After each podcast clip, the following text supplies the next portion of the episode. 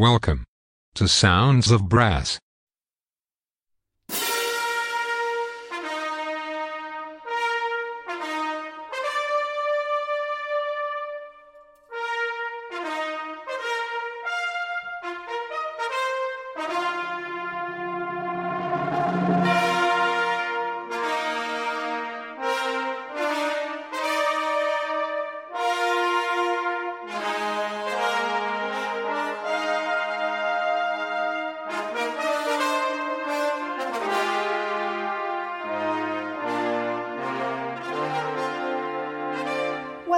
Sounds of Brass.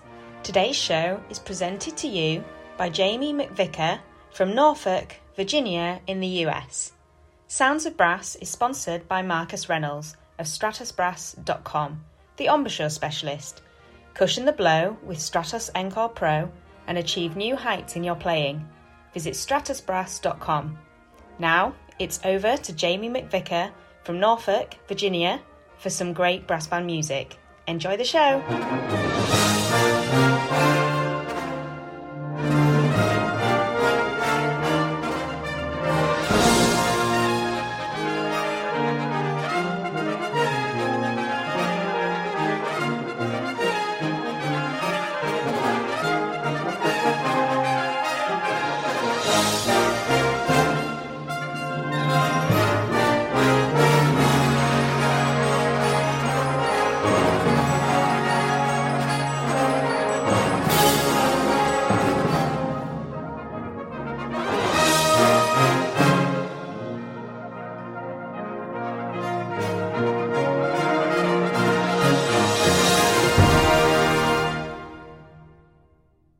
Hello there.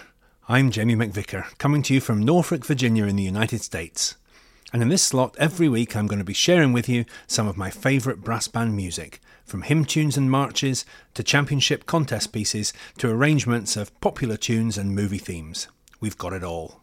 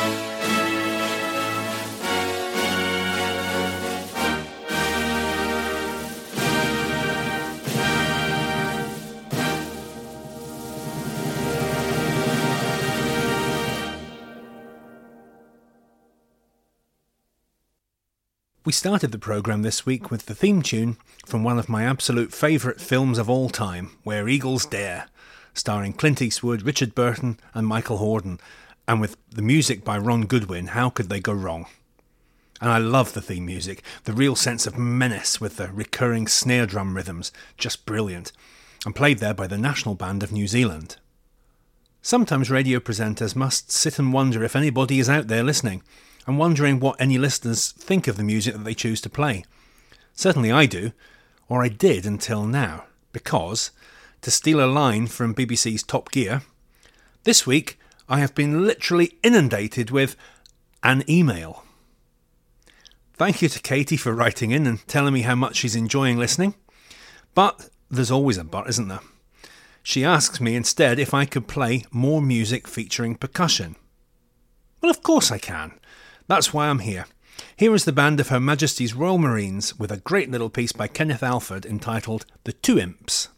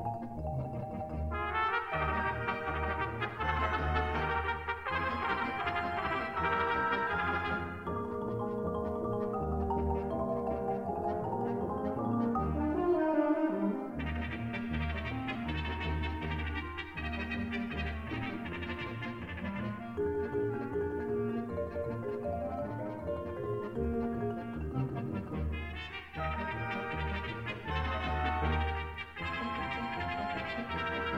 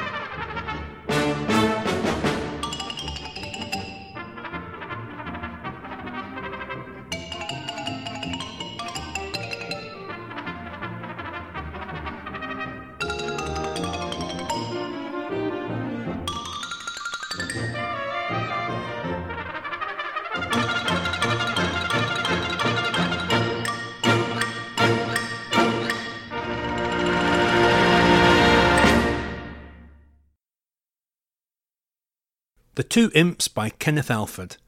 Not often you get to hear a duet for xylophone and cornet, is it? Next up, another piece that certainly owes a great deal of its effect to the percussion section.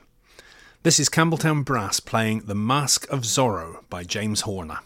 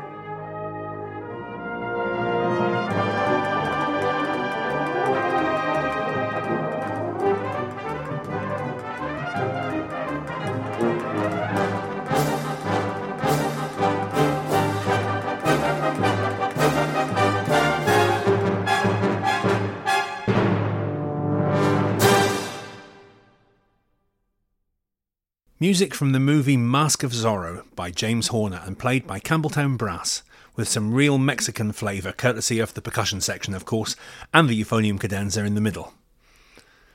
Another kind of brass band music where percussion is usually expected is, of course, the march. In all the carnivals and parades and gala days across the world, in fact, percussion always helps to keep the band in step, and dare I say, motivated to continue. I remember once playing at Fowey Carnival in Cornwall.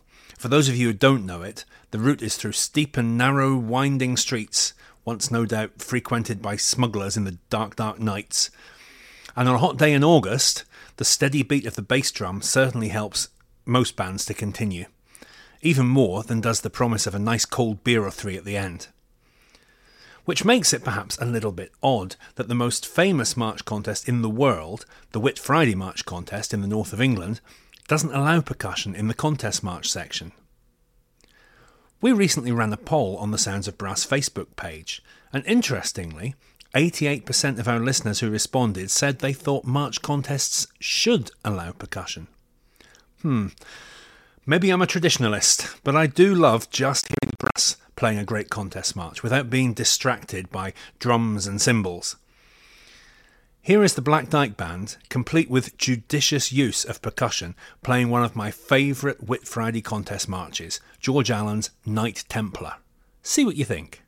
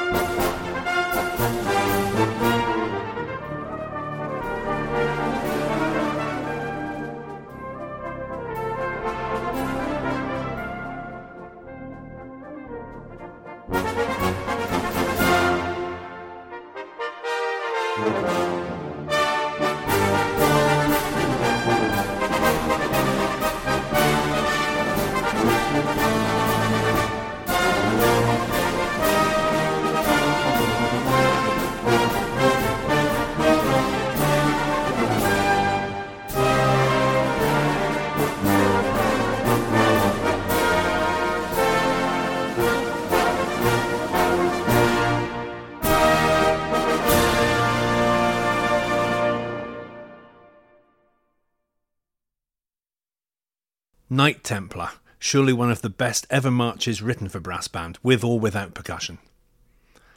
Although sometimes it seems that some brass band purists tolerate, rather than embrace percussion, it's hard to imagine most other genres of popular music without it, usually in the form of a drum kit, of course, with maybe added cowbell or tambourine. Sometimes, of course, popular music and brass bands collide, and we get the best of both worlds. To see what I mean, here is the Whitburn Band with a fantastic arrangement by Adrian Drover of the theme from the 70s TV show The Six Million Dollar Man.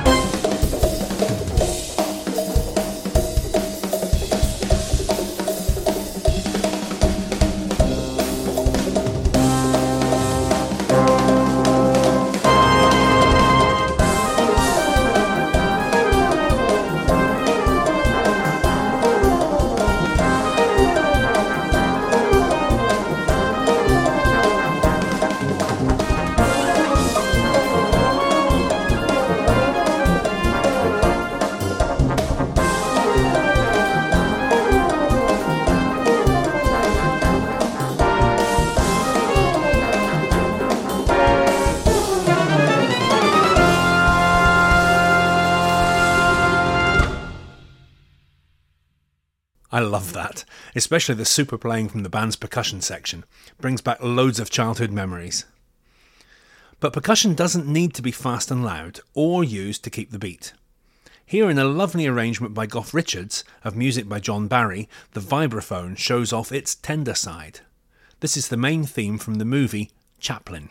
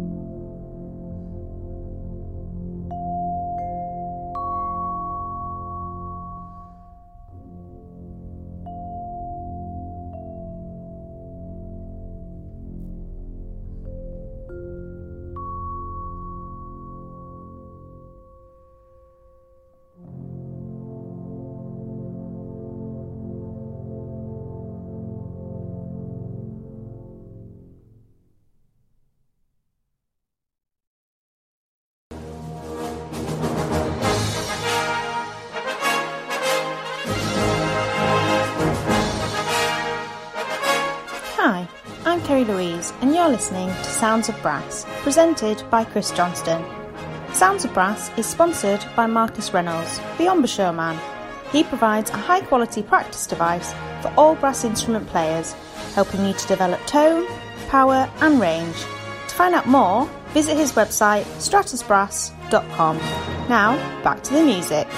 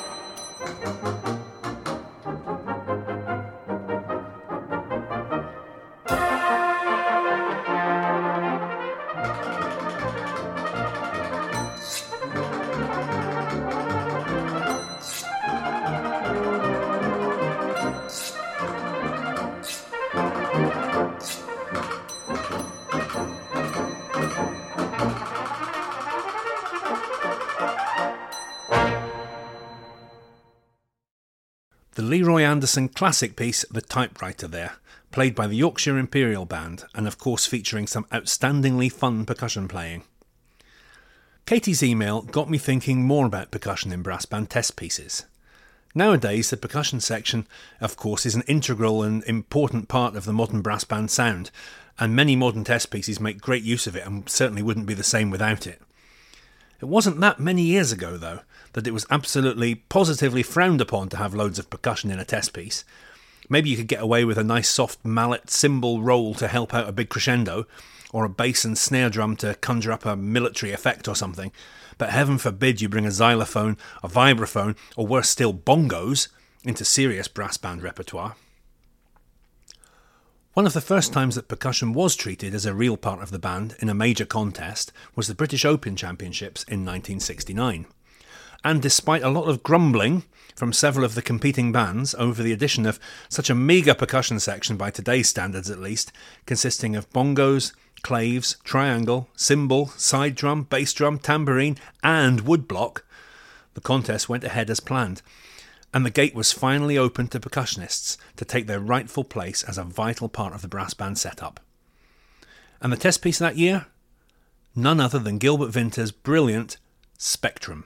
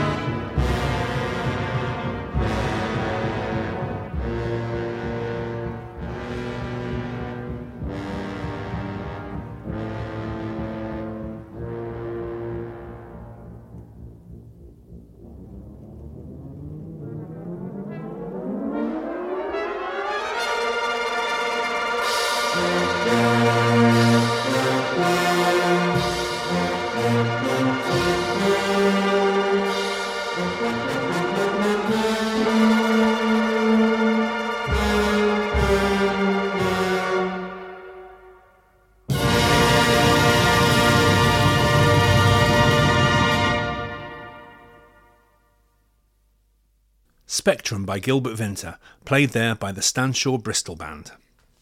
Time for a bit of reflection now, and with Eric Ball's beautiful arrangement of Sir Hugh Roberton's All in the April Evening.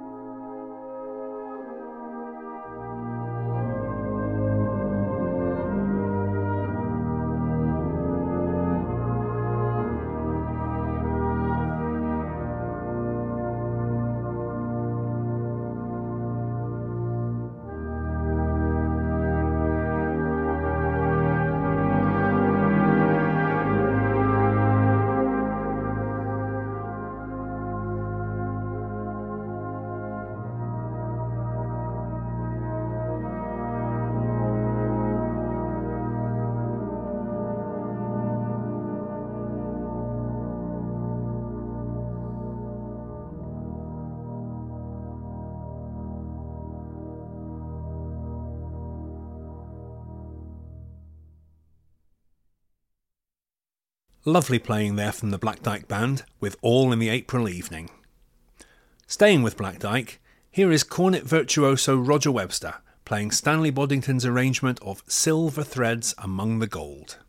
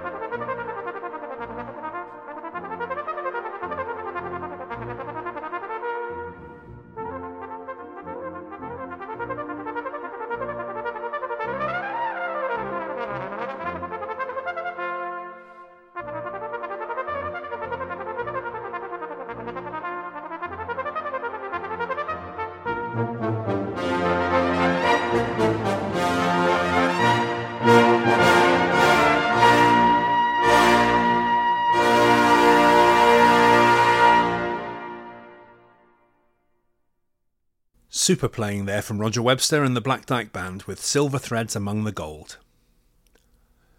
In 1977, Joseph Zawinul of the band Weather Report composed and recorded one of my favourite ever songs. Although I have to say that I prefer the Manhattan Transfer version from I think 1979, for which they won a Grammy Award. If you haven't heard it, go look it up on YouTube or something. You really won't be disappointed, I promise. We're going to hear the Harrogate Band now with an arrangement by Philip Sparke of the absolutely incomparable Birdland.